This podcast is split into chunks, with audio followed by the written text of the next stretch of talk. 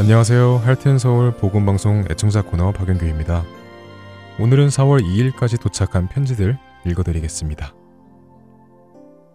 먼저 메릴랜드에서 온 편지입니다. 안녕하셨어요. 할튼 서울 복음 방송에서 봉사하시는 모든 분들에게 주님의 이름으로 문안드립니다. 저는 복음 방송을 통하여 하나님의 말씀에 많은 감동을 받고 저를 돌아보는 귀한 시간을 갖습니다. 그래서 늘 감사하게 듣고 있습니다.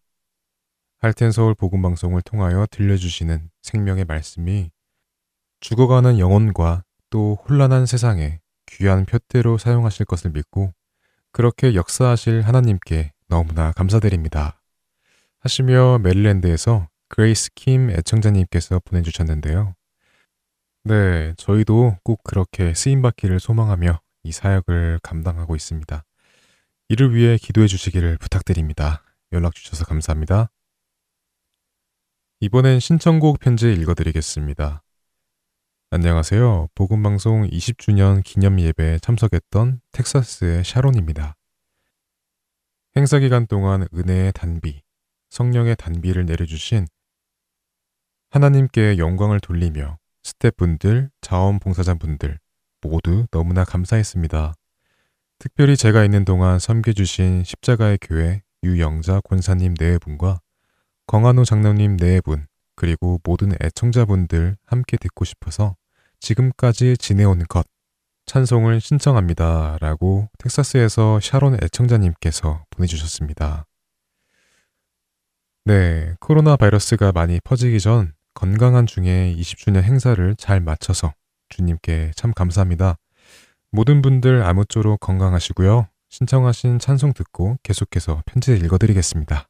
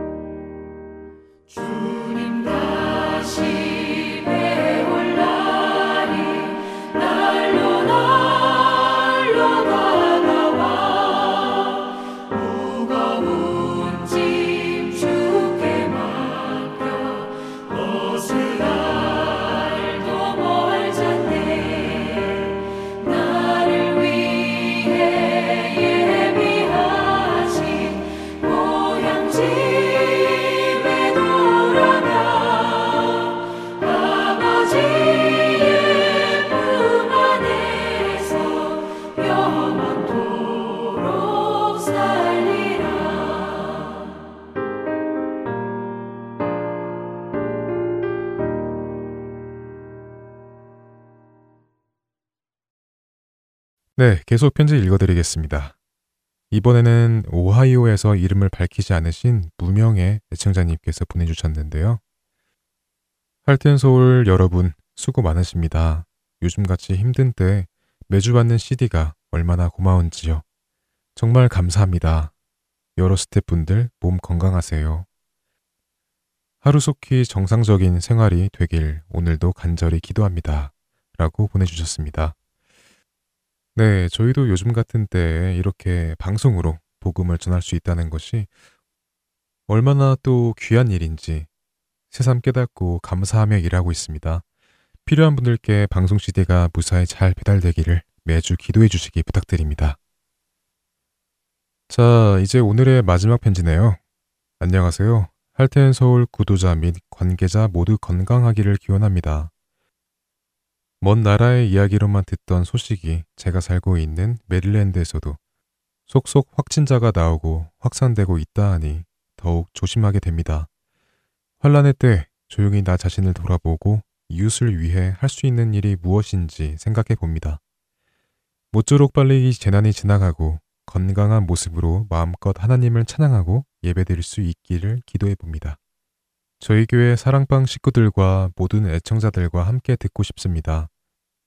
시선 신청합니다. 라고 메릴랜드에서 유영진 애청자님께서 편지 주셨습니다.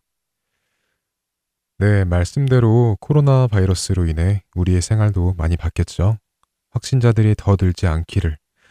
그리고 이 기회에 하나님을 더욱 의지하며 바라보며 예배하는 우리 모두가 되기를 소원합니다. 오늘 애청자 편지는 여기까지입니다. 신청곡 시선 찬양 듣고 계속해서 주안의 하나 사부로 이어드리겠습니다. 한 주간 건강하세요.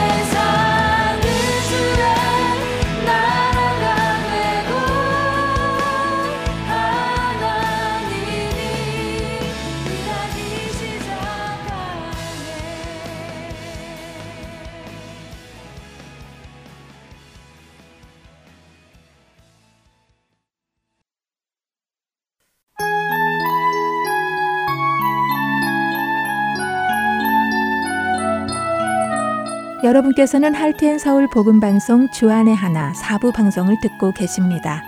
주안의 하나 사부에서는 지난 방송들 중에서 신앙에 도움이 될 만한 프로그램을 모아서 다시 방송해 드리고 있습니다.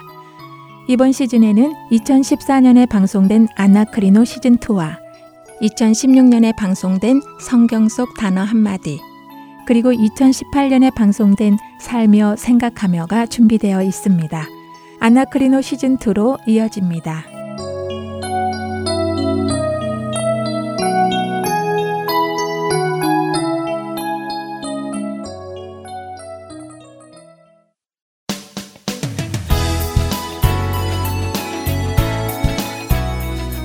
애청자 여러분 안녕하세요. 여러분과 함께 성경을 상고하는 프로그램 아나크리노 진행의 최강덕입니다. 여러분 안녕하세요. 강승규입니다. 네, 지난 두 주에 걸쳐서 믿음의 개념에 대해 상고하고 있습니다. 네. 오늘이 벌써 세 번째 시간인데요. 예, 벌써 오늘 세 번째로 믿음에 관해 상고하게 되었습니다. 네. 어, 어쩌면 믿음이라는 것이 우리 그리스도인들의 삶의 가장 핵심적인 요소 중의 하나이기 때문에 조금 시간을 들여서라도 이 개념을 잘 잡을 수 있어야 한다고 생각 이 듭니다. 자, 지난 두 주간 나누었던 것을 조금 정리해 보죠. 네, 믿음이 무엇인가를 나누기 위해서 우리는 믿음의 조상이라고 불리는 아브라함의 삶을 보기 시작했는데요. 네. 하나님께서 아브라함을 의롭게 여겨 주셨다는 시점은 그가 어떤 행동이나 율법이나 제사를 지내서 그랬던 것이 아니라 네. 믿을 수 없는 상황에서도 하나님께서 주신 자손에 대한 그 약속을 믿었을 때 네. 하나님께서 그를 의롭다고 여겨주셨다는 것을 알았습니다. 그랬죠. 그래서 거기에는 아브라함의 개인의 의나 행위 또는 행동이 들어갈 자리가 없다는 것을 보았습니다. 네. 아브라함이 하나님을 믿게 된 것은 아브라함의 믿음이 좋아서가 아니라 하나님을 경험해 보니까 그분의 말씀이 믿을만 하다는 것을 깨닫게 된 것이지요. 음.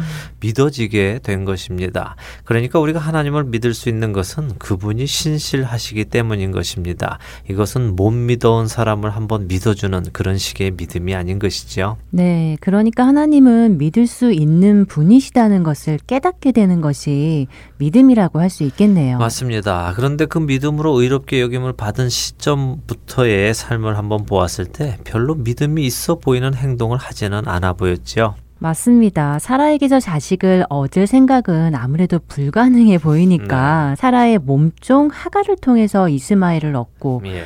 또 그가 하나님께서 주신 약속의 아들이라 생각하며 살았던 것 같습니다. 예, 그래서 그 후에 아브라함이 99세가 되었을 때 그러니까 처음 약속을 받은 지 24년이 지난 후에 하나님께서 비로소 그에게 사라를 통해 내년에 아들을 줄 것이고 그 이름을 이삭이라고 하라는 말씀을 구체적으로 듣게 되죠. 네, 그렇지만 그는 그 말이 믿기지 않는 듯이 웃었잖아요. 그렇습니다. 아브라함도 웃었고요. 또 사라도 웃었습니다. 네. 그리고 그 후에 아브라함은 또 하나님을 못 믿는 행동을 했는데요. 그것이 무엇이었죠? 네, 그랄 왕 아비멜렉에게 아내 사라를 또 누이라고 속였다가 음, 네. 아내를 빼앗기는 일을 당했지요. 예, 또 당했습니다. 네. 예, 그리고 하나님께서는 또 구원의 손길을 베푸셔서 사라를 무사히 돌려보내 주시면서 하나님께서 약속하신 자녀를 사라를 통해 보내실 계획에 아무런 차질이 없게 하셨던 것입니다. 음. 아브라함은 계속 믿음이 없는 행동으로 여러 가지 사건을 일으키고 하나님께서는 그 일들을 수습해 주시는 것처럼 보입니다. 네, 정말 그런 것처럼 보입니다.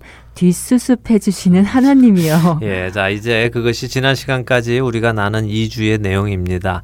자 이제 오늘은 어, 믿음의 개념에 대한 마무리를 하도록 하죠. 네. 어, 창세기 21장에 가면 드디어 약속의 아들 이삭이 태어나는 감격스러운 장면이 나옵니다. 네. 21장 1절에서 5절까지 읽도록 하죠.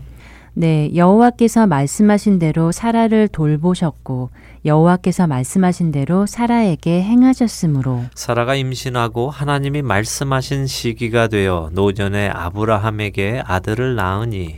아브라함이 그에게 태어난 아들 곧 사라가 자기에게 낳은 아들을 이름하여 이삭이라 하였고.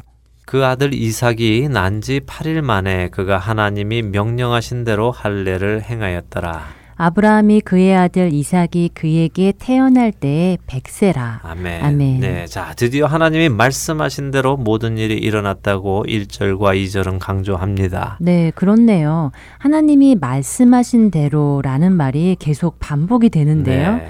하나님은 약속을 반드시 지키시는 분이시다라고 말씀하시는 것 같아요. 그렇습니다. 바로 그것을 강조하고 있는 것이죠. 음. 자, 그래서 아브라함은 하나님께서 말씀하셨던 그대로 이삭에게 8일 만에 할례를 행합니다. 그런데 형 이스마엘이 이삭을 놀리게 됩니다. 그러자 사라가 하갈과 이스마엘을 내쫓으라고 요구하지요. 네, 이 장면을 볼 때면 네. 사라가 조금 너무한 것 같다는 생각이 들더라고요. 예, 우리 인간 우리가 인간적으로 보았을 때는 좀 그럴 수도 있죠. 네. 어, 하지만 하나님께서는 그렇게 말씀하시지 않습니다. 12절에 보시면 하나님이 아브라함에게 이르시되 내 아이나 내 여종으로 말미암아 근심하지 말고 사라가 내게 이른 말을 다 들으라 이삭에게서 나는 자라야 내 씨라 부를 것임이니라라고 말씀하시거든요. 네. 사라의 말이 맞다는 것이고요. 이삭에게서 나는 자 라야 약속의 자녀라는 말씀을 해주십니다. 음. 물론 그렇다고 하나님께서 이스마엘을 내치셨느냐 그렇지는 않습니다. 13절 말씀을 보면 그도 아브라함의 신이 한 민족을 이루게 하신다고 하시지요. 어, 약속의 자녀와 아닌 것이 차이가 있군요. 그럼요. 그래도 이스마엘을 향한 하나님의 배려가 느껴지네요. 네, 그렇습니다. 자, 하나님께서 그에게 25년 전에 약속하셨던 자손을 드디어 주셨습니다. 네. 완전히 불가능한 상태에서 주셨죠. 음. 아브라함이나 사라나 둘 다 완전히 포기했을 때 하나님은 그들에게 주셨습니다. 그들은 이것이 하나님께서 하신 일이라는 것을 결코 부인할 수 없게 된 것이죠. 네, 그들의 믿음이 굉장히 강해졌을 것 같아요. 예, 그리고 21장 하단에 보면요. 아비멜렉 왕이 아브라함에게 와서 화평을 구합니다. 하나님이 너와 함께 하신다는 말을 하면서 말이죠. 한 나라, 적어도 한 부족의 왕이 네. 그렇게 친선을 요구한다는 것은 쉽지 않았을 텐데, 예. 그는 분명히 아브라함과 함께 계시는 하나님을 본 것이군요. 그럼요. 아브라함이 두려운 것이 아니라 아브라함과 함께 하시는 하나님이 두려운 것이었죠. 음. 자, 어쨌든 이렇게 되니까 하나님께서 약속하셨던 자손 또 가나안의 땅 이것들이 모두 현실로 이루어졌습니다. 하나님의 약속이 성취된 것이죠. 그러니까 그가 어떻게 합니까? 33절 읽어 주세요. 아브라함은 부엘세바에 에셀 나무를 심고 거기서 영원하신 여호와의 이름을 불렀으며 예. 어, 하나님의 이름을 부르며 하나님이 하신 일을 기억하는군요. 그렇습니다. 자, 이제 22장으로 넘어가는데요. 이 22장이 아브라함의 삶의 클라이막스인 것입니다. 어, 22장에는 음. 어떤 내용이 나올까요? 아, 이삭을 번제로 드리는 그 장면인가요? 네, 맞습니다. 22장 1절에서 5절까지 또 함께 읽도록 하죠. 네. 그 일 후에 하나님이 아브라함을 시험하시려고 그를 부르시되 아브라함아 하시니 그가 이르되 내가 여기 있나이다. 여호와께서 이르시되 내 아들 내 사랑하는 독자 이삭을 데리고 모리아 땅으로 가서 내가 내게 일러준 한 산 거기서 그를 번제로 드리라. 아브라함이 아침에 일찍이 일어나 나귀의 안장을 지우고 두 종과 그의 아들 이삭을 데리고 번제로 쓸 나무를 쪼개어 가지고 떠나 하나님이 자기에게 일러 주신 곳으로 가더니 제 3일에 아브라함이 눈을 들어 그곳을 멀리 바라본지라. 이에 아브라함이 종들에게 이르되 너희는 나귀와 함께 여기서 기다리라 내가 아이와 함께 저기 가서 예배하고 우리가 너희에게로 돌아오리라 하고 아멘. 아멘. 네. 자, 이 부분에 대한 설교는 너무 많이 들으셔서요. 여러분들도 다 잘 알고 계실 것입니다. 네. 아, 그런데 지금은 설교의 내용은 생각하지 말고요. 간단하게 사실만 딱 보도록 하지요. 자, 하나님은 아브라함을 시험하시기 위해 이것은 유혹하신다는 말은 아닙니다. 그렇죠? 네, 아니죠. 그의 믿음의 분량을 확인해 보시려는 것이죠. 예, 그렇습니다. 그의 믿음을 확인하시기 위해 그에게 사랑하는 독자 이삭을 번제로 드리라고 요구하십니다. 음. 그러자 아브라함은 아침 일찍이 일어나서 두 종과 아들을 데리고 갑니다. 그의 모습에서 어, 우리는 주춤거림이 없음을 봅니다. 그리고 그가 산 앞에 다다랐을 때 종들에게 기다리라면 서 내가 아이와 함께 저기 가서 예배하고 우리가 너희에게로 돌아올 것이다 라고 말합니다. 물론 원어에는 우리라는 말은 없습니다. 원어를 그대로 직역하면요. 나와 이 아이는 저기까지 가서 경배하고 너희에게로 돌아올 것이다 라고 할 수 있는데요. 원어 역시 아이와 함께 갔다가 함께 돌아온다는 의미입니다. 어, 그렇네요. 아이와 함께 갔다가 온다는 말이네요. 예, 가끔씩 아브라함이 종들에게 우리가 갔다가 나 혼자 올 것이다 이렇게 말하면 종들이 말릴까봐 우리가 함께 돌아올 것이다라고 말했다고 해석하시는 분도 보았는데요. 네. 그런 것은 아니라고 보여집니다. 네. 우리가 여기서 볼 수 있는 것은 아브라함의 믿음입니다. 아브라함의 그 말에서 우리는 그의 믿음을 볼 수 있습니다. 그 믿음이 어떤 믿음일까요? 하나님의 명령에 자기 아들을 번제로 드리는 믿음인가요? 아닙니다. 그 믿음이 아니라 어. 아브라함의 믿음에는 하나님의 약속을 믿는 믿음이 있는 것입니다. 그러니까 다시 말해 너의 씨로 많은 자손이 있게 할 것이다라고 약속하셨던 그 하나님의 말씀이 이루어졌지요. 네. 불가능한 중에도 그 일이 이루어진 것을 그는 경험했습니다.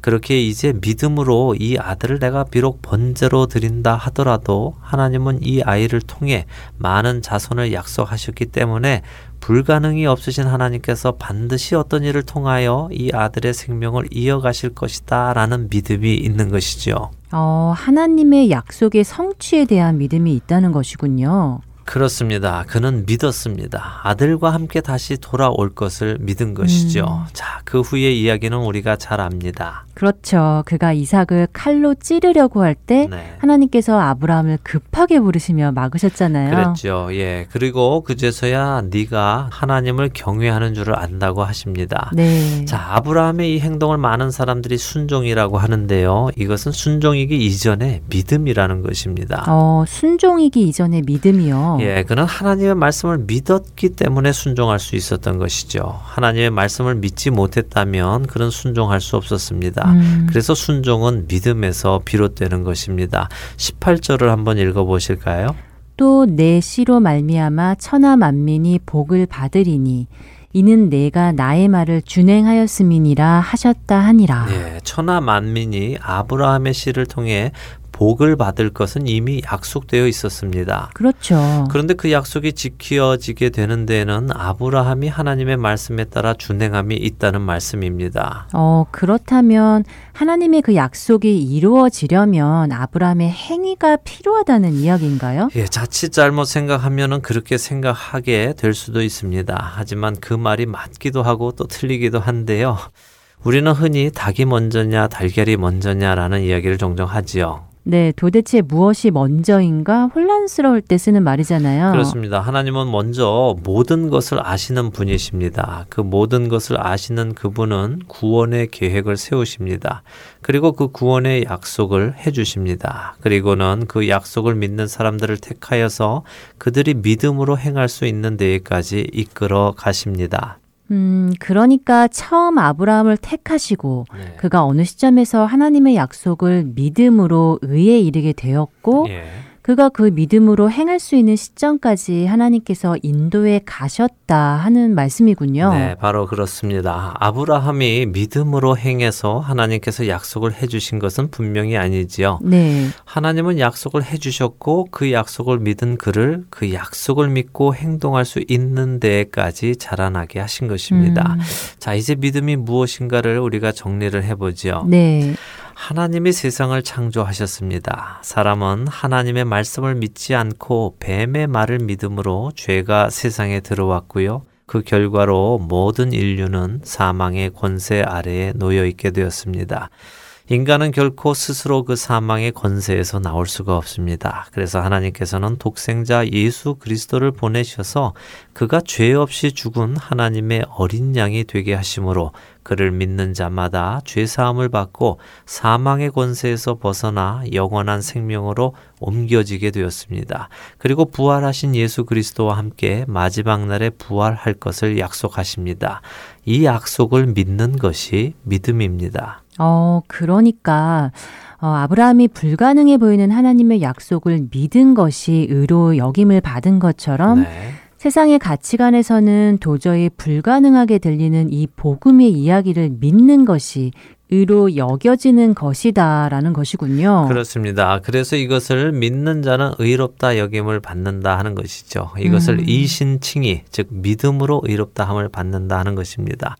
하지만 하나님의 구원의 사역은 거기에서 끝나는 것이 아니라 아브라함이 믿음으로 이삭을 드릴 수 있게 될 때까지 믿음이 자라난 것처럼 우리 역시 믿음으로 살고 행동할 수 있을 때까지 하나님은 우리를 자라나게 하신다는 것입니다. 어, 그것이 우리가 흔히 말하는 성화의 과정이군요. 그렇죠. 자, 그렇다면 믿음으로 행동하는 것은 구체적으로 무엇을 말할까요? 어, 아브라함의 경우에는 믿음으로 그 아들 이삭을 드릴 수 있었던 것처럼 네. 우리도 약속의 말씀을 믿고 살아가는 것일 텐데 예. 어, 글쎄요. 구체적으로 어떻게 행동해야 하지요? 예, 바로 그 부분에 공백이 생겨서 성도들이 힘들어 하는 것인데요. 네. 우리에게는 약속의 말씀인 성경이 주어졌습니다. 그 안에는 그리스도께서 우리에게 많은 것들을 전해 주셨죠. 네. 믿음으로 행동한다는 것은 성경의 그 말씀, 예수님의 그 말씀을 믿고 그대로 행한다는 것입니다. 음.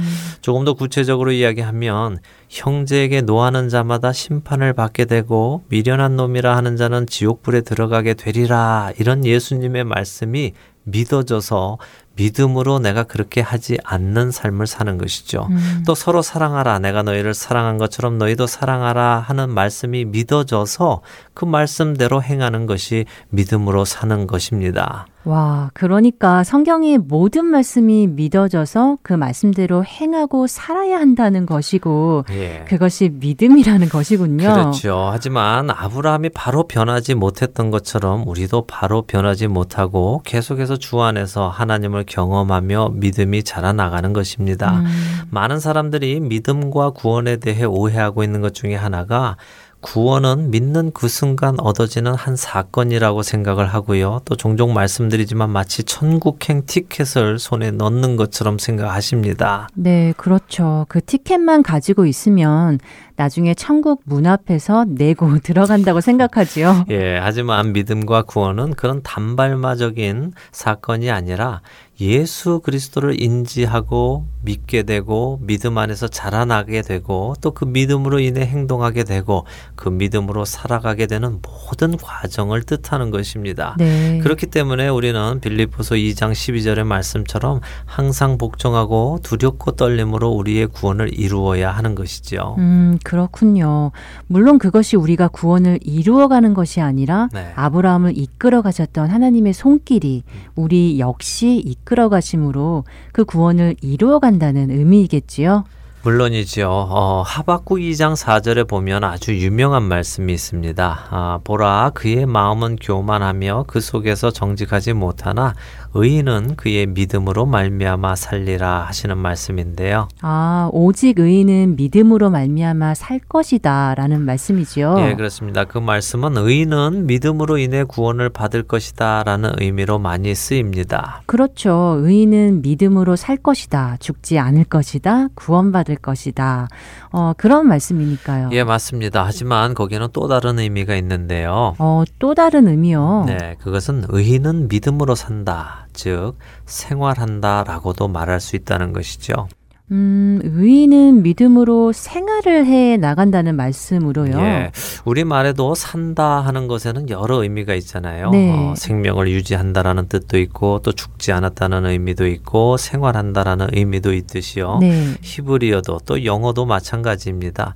이 부분이 the righteous will be saved by his faith가 아니고요. the righteous will live by his faith입니다. 그렇기 때문에 모든 의미를 포함하고 있죠. 아, 그렇군요. 저는 saved by faith라는 의미로만 생각하고 있었는데요. 예, 의인은 믿음으로 말미암아 구원을 받습니다. 그리고 그 음. 그 믿음으로 생활을 해 나갑니다. 이것은 하나님을 삶 속에서 늘 경험함으로 되어지는 것이고요.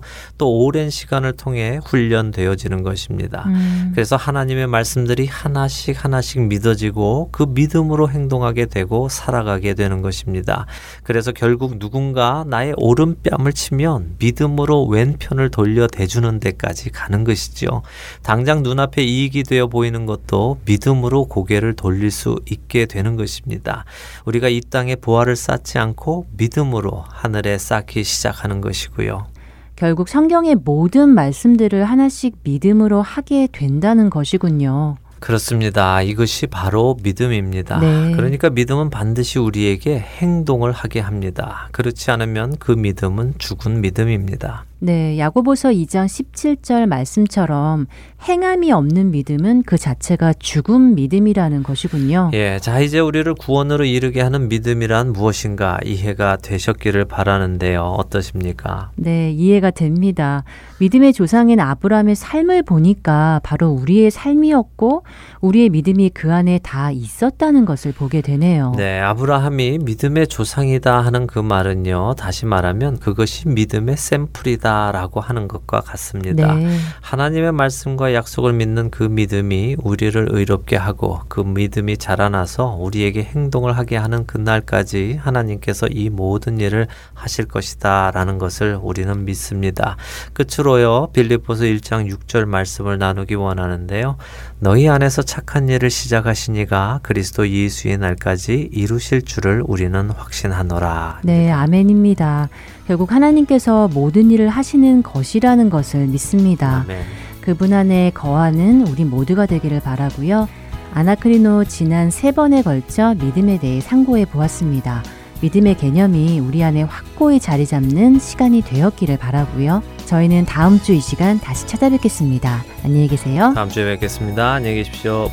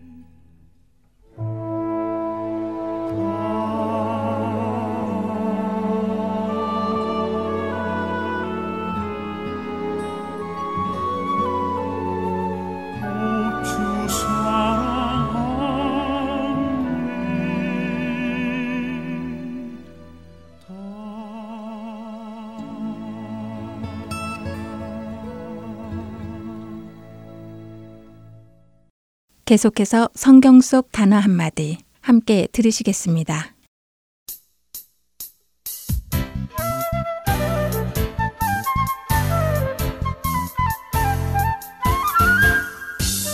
여러분 안녕하세요. 성경 속 단어 한마디 진행의 이다솜입니다.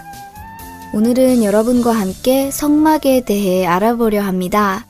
애청자분들은 성막하면 어떤 곳이라는 생각이 드세요? 지금 우리가 살고 있는 이 시대에는 사용하지 않고 있는 단어이기에 쉽게 떠올리기가 어려우실 것 같기도 한데요. 성막은 이스라엘 민족이 광야에서 하나님께 제사를 지내던 곳이었습니다. 또 하나님께서 백성들 가운데 거하시던 곳이기도 하고 백성들이 하나님께 예배를 드리는 곳이기도 했습니다. 그래서 성막을 쉽게 말씀드리면 하나님께서 백성들을 만나주시던 곳이라고 할 수 있습니다.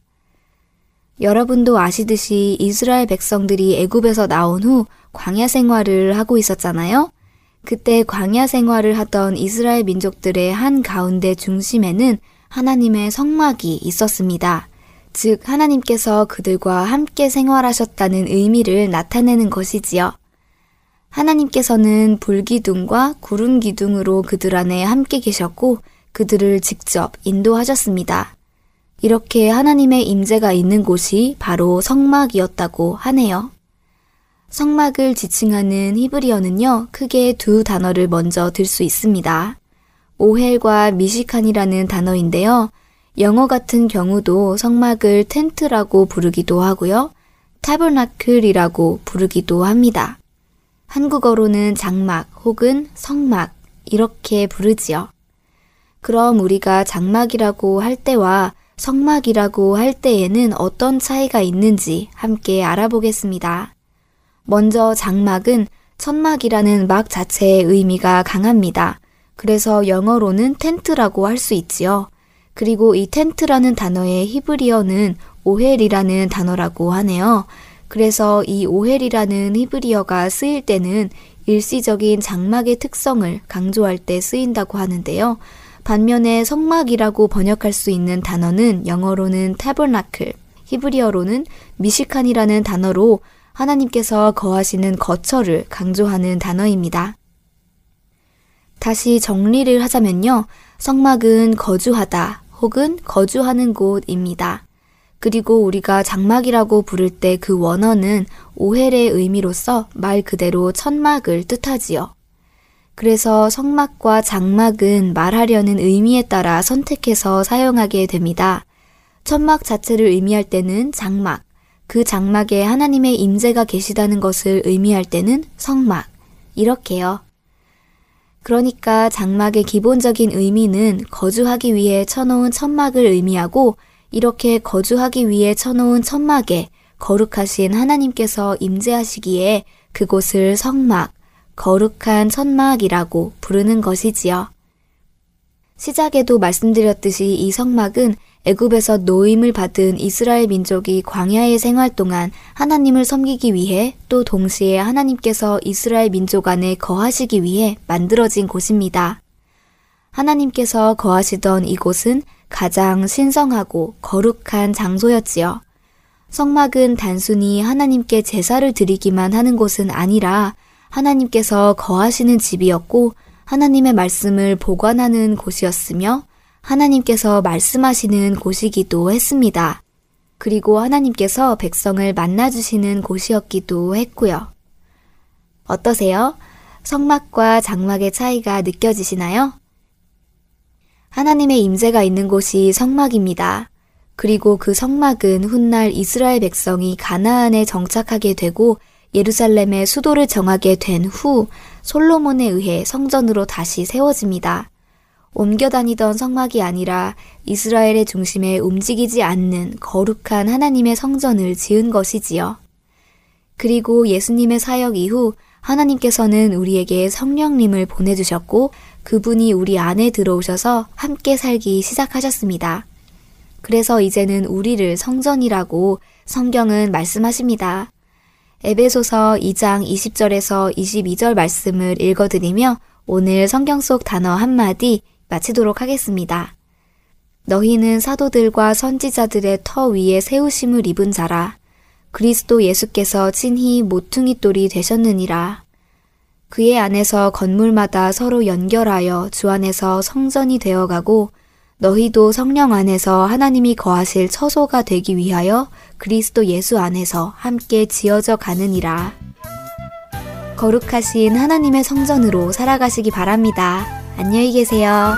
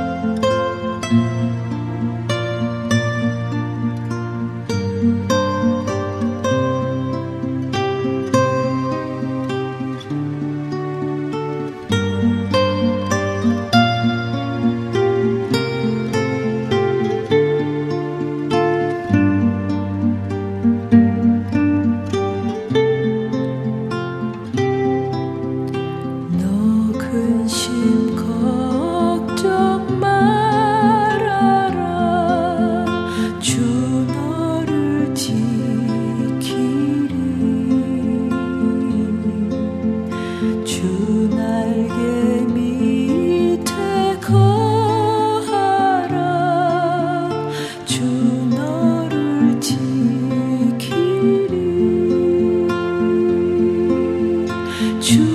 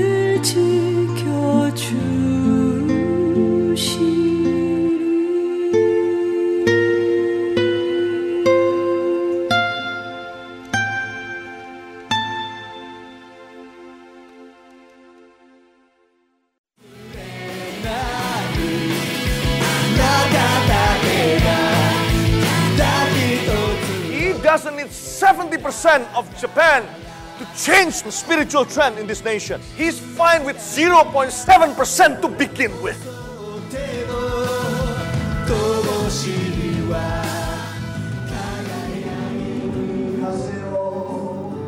하나님을 향해 부르짖는 일본인들의 간절한 마음이 들리십니까?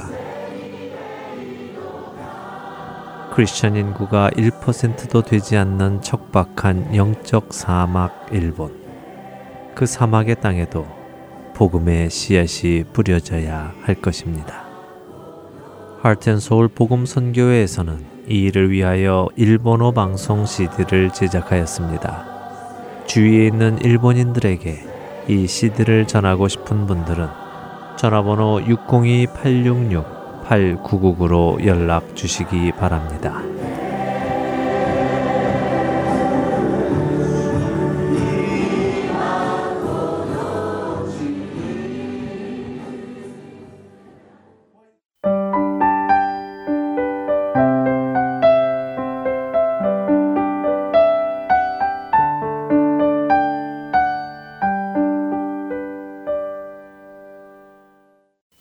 생각하며로 이어집니다.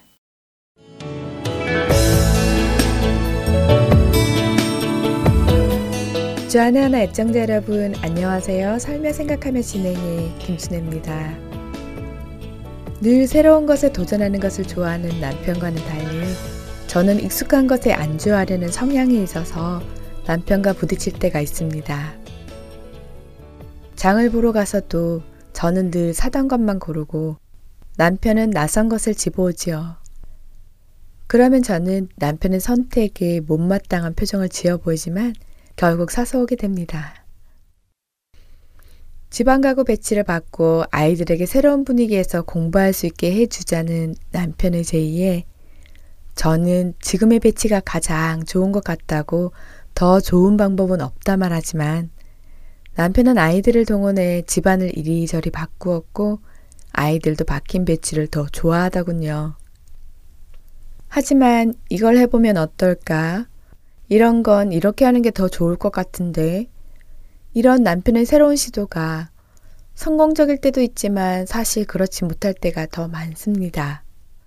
그런 이유로 저는 일단 말리고 봅니다. 그런 저에게 남편은 잔소리 아닌 잔소리를 하지요. 항상 부정적인 생각부터 하지 말고 긍정적으로 생각해 보라고 말입니다. 그러고 보니 제 입술에 부정적인 말과 긍정적이지 못한 마음이 늘 따라다니고 있었던 것 같습니다. 그냥 따지는 성격 탓이려니 생각했는데 이것을 어떻게 고칠 수 있을지를 하나님께 여쭙기 시작했죠. 아무것도 염려하지 말고 다만 모든 일에 기도와 간구로 너희 구할 것을 감사함으로 하나님께 아뢰라. 그리하면 모든 지각에 뛰어난 하나님의 평강이 그리스도 예수 안에서 너희 마음과 생각을 지키시리라. 너무도 익숙했던 빌립보서 4장 6절 7절 말씀에서 감사함으로 아뢰라는 것과 마음과 생각을 지키시리라 하는 말씀이 크게 보였습니다. 하루를 마무리하며 온 가족이 모여서 감사 제목을 나누기 시작했습니다. 먼저 성경을 한 장 돌아가며 읽고 감사 제목을 나누고 기도로 마무리했는데 처음엔 아이들의 감사도 캔디 받아서 감사, 게임에서 감사, 집이 있어서 자전거가 있어서 이렇게 물질적인 것이다가 점점 더 그날의 일 가운데 감사한 일을 찾게 되었습니다.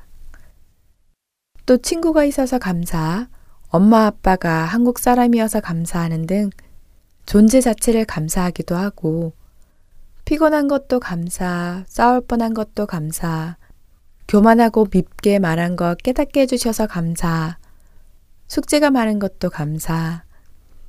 이렇게 그날을 돌아보면 잘못한 것, 싫은 것도 많지만 그것 또한 감사한 일이 될 수 있더라고요.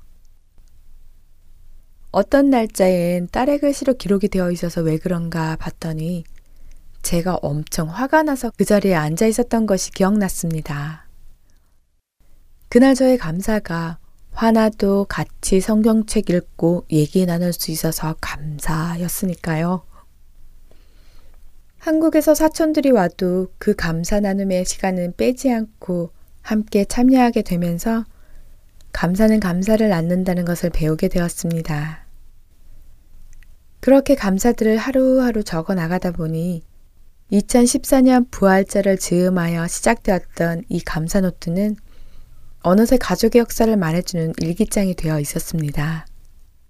이 감사 노트를 통해 저의 생각도 많이 긍정적으로 빚어져 있음을 보게 되었고, 아이들에게도 정말 좋은 영향을 준 것 같아 감사했습니다.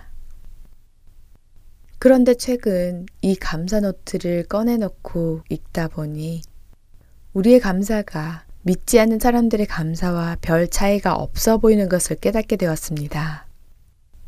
얼마 전 만난 아직 예수님을 알지 못하는 어떤 분은 모든 것이 감사하다고 말했습니다. 세상의 많은 사람들도 긍정의 힘, 감사하자라고 하지요. 생각을 컨트롤하기 위해 감사를 하고 그러다 보면 긍정적 마인드를 갖게 된다며 권하고 있습니다. 누구에게 감사하는지는 모르겠지만 말입니다. 우리의 감사는 구분이 되어야 합니다. 잘 되거나 조금 더 가져서 감사한 것도 아니고 생각을 긍정적으로 갖기 위해 하는 것도 아니며 하나님의 자녀라는 사실만으로 하나님 아버지께 감사하는 것입니다. 죄의 종으로 있던 우리가 예수 그리스도로 인해 하나님의 양자가 된 것이 감사해서 이 복음의 빚진 자로서 살아가다 보면 모든 것이 감사할 수밖에 없지요. 가장 힘든 것조차 감사로 내어놓고 살아가게 됩니다. 에베소서 5장 20절에서는 범사에 우리 주 예수 그리스도의 이름으로 항상 아버지 하나님께 감사하며 라고 말씀하시고 또 골로새서 3장 17절에서는 또 무엇을 하든지 말에나 일에나 다 주 예수의 이름으로 하고 그를 힘입어 하나님 아버지께 감사하라고 하십니다. 그리고 이처럼 모든 일에 감사하는 것이 예수님 안에서 우리를 향하신 하나님의 뜻이라고 데살로니가 전서 5장 18절에서 말씀하고 계시고요. 그렇습니다. 우리의 감사엔 감사할 대상이 있고 감사할 분명한 이유가 있습니다.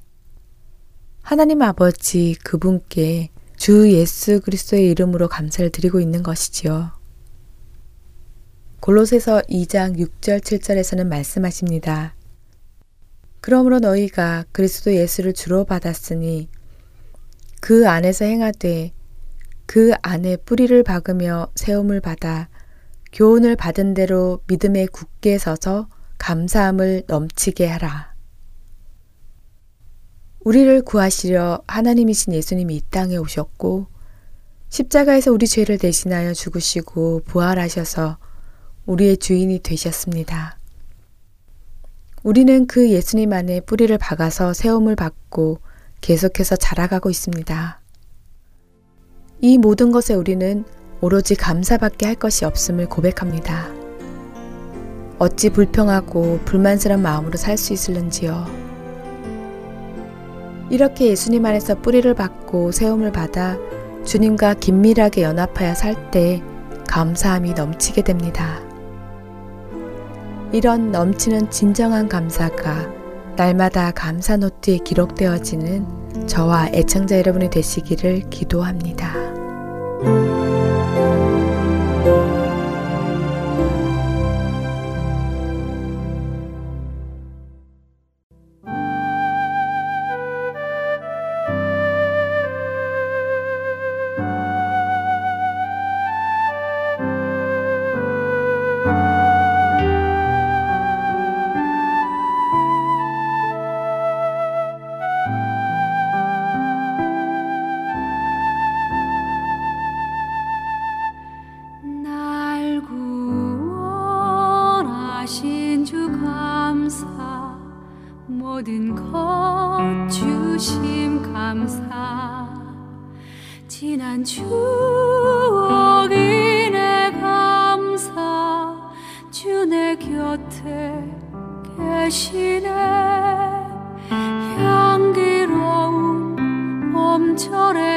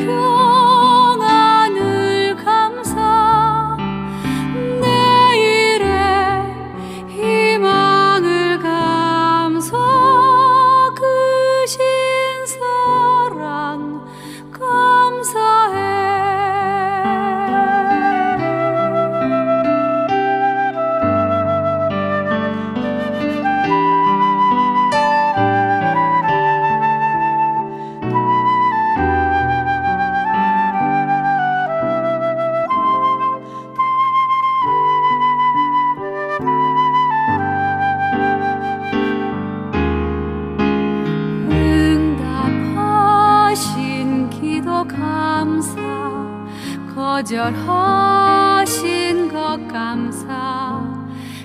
주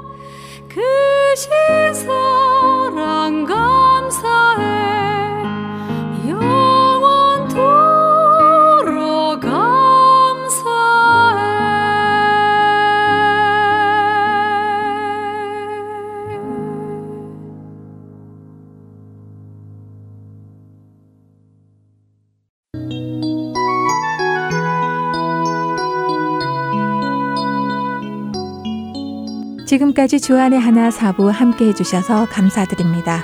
다른 지난 방송들을 더 듣고 싶으신 분들은 홈페이지 www.heartandseoul.org에서 특별 방송을 클릭하셔서 들으실 수 있습니다.